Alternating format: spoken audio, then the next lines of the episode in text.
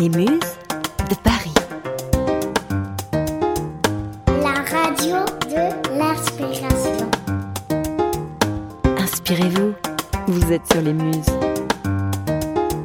Muse de Paris. Bonjour les muses, j'espère que vous allez bien ou du moins que les célibataires ne se morfondent pas dans leur lit car ce flash de l'inspiration du 20 octobre 2020 inspirera, je l'espère, les délaissés de l'amour. Et on parlera aussi de l'effet tonitruant en Hongrie d'un livre pour enfants qui n'est pas comme les autres. Alors oui, je ne vous l'apprends plus, le monde de la culture subit de nouveau un coup dur par l'annonce du couvre-feu. Ces professionnels de la culture seraient alors tentés d'abdiquer face au refus du gouvernement de leur accorder une dérogation, mais il y en a un toutefois qui semble épargné par ce coup de massue. La flamme, cela vous dit-il quelque chose? Mais oui, vous savez, cette série Canal qui fait l'événement de la rentrée 2020. Cette saison, dans la flamme, 13 femmes vont devoir se battre pour le cœur d'un seul homme. Alors Marc, la femme de votre vie, vous l'imaginez comment? Elle doit être belle. Je m'appelle Soraya, j'ai 28 ans. Valérie. Alexandra, je suis juste à la recherche de l'amour. Mais l'amour est imprévisible. Il peut échauffer les cœurs, tout brûler sur son passage. Je veux qu'Alexandra meure. À qui Marc déclara-t-il sa flamme? Parodie une émission de télé-réalité qui semble déjà parodique en son essence, tel est le challenge de Jonathan Cohen, projet pour lequel il revêt les casquettes d'acteur et bourreau des cœurs, mais aussi de co-scénariste et de co-réalisateur. Mais je me demande, moi, pourquoi une telle effervescence émerge autour de ces 9 épisodes de 26 minutes Le comédien est conscient, lui, de l'attente suscitée par La Flamme, qui s'annonce comme un concurrent direct de 10%, diffusé sur France 2, mais c'est bien la fameuse émission télé-réalité venue des US, The Bachelor, que la série Canal tente de revisiter. Le célibataire Marc, interprété par son réalisateur, est en quête d'amour, et oui, ce pilote de ligne de 36 ans mène avec grandiloquence les cérémonies où défilent peu à peu les candidates qui aboutissent souvent à leur départ. Et il faut avouer que le casting de cette série est loin d'être pauvre, et c'est même un euphémisme. Il réunit quelques-unes des actrices françaises les plus cotées du moment, avec Géraldine Nakache, Adèle Exarchopoulos, Leila Bekti, Florence Foresti, Camille Chamou, Céline Salette, Doria Tillier, sans compter les apparitions grand luxe de la chanteuse Angèle, mais aussi Laetitia Casta, Gilles Lelouch ou Aurel San.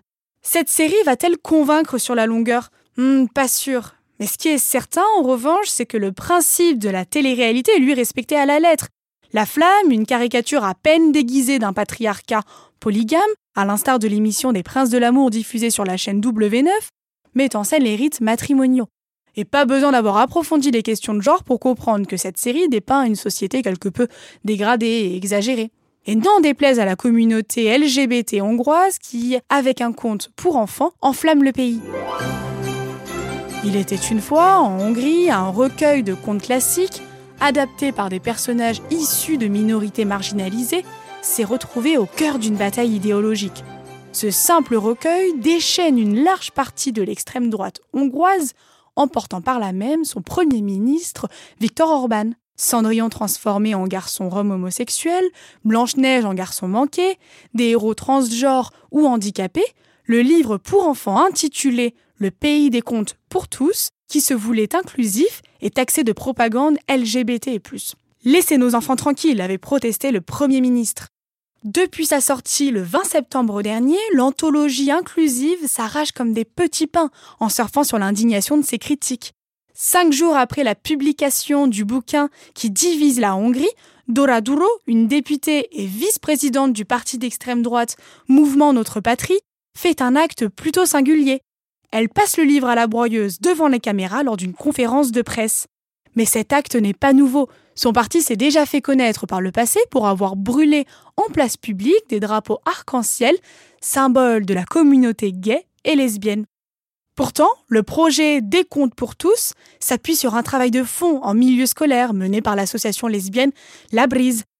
Ce livre, dont tout le monde parle, revisite des contes traditionnels pour y inclure, je cite, des héros appartenant à un groupe stigmatisé et séduire ceux qui ont plus de mal à trouver leur place dans le monde, comme l'expliquent ses auteurs. Mais cette vague de protestation, instigée par les traditionalistes du pays, a eu des effets inverses. Malgré les difficultés à se procurer ce livre dans les librairies, il caracole aujourd'hui en tête des ventes. L'attaque de la députée Dora Duro a été en effet contre-productive. Imprimé à 1500 exemplaires, le premier tirage des comptes pour tous est déjà épuisé. Beaucoup de clients achètent plusieurs livres uniquement pour nous soutenir, assure l'éditeur, qui a lancé un nouveau tirage de 15 000 exemplaires. Bon, sur ce, il faut que je vous laisse. Je file en librairie avant qu'il n'y ait plus rien en stock. Avec toute mon inspiration, je vous souhaite une bonne journée enflammée.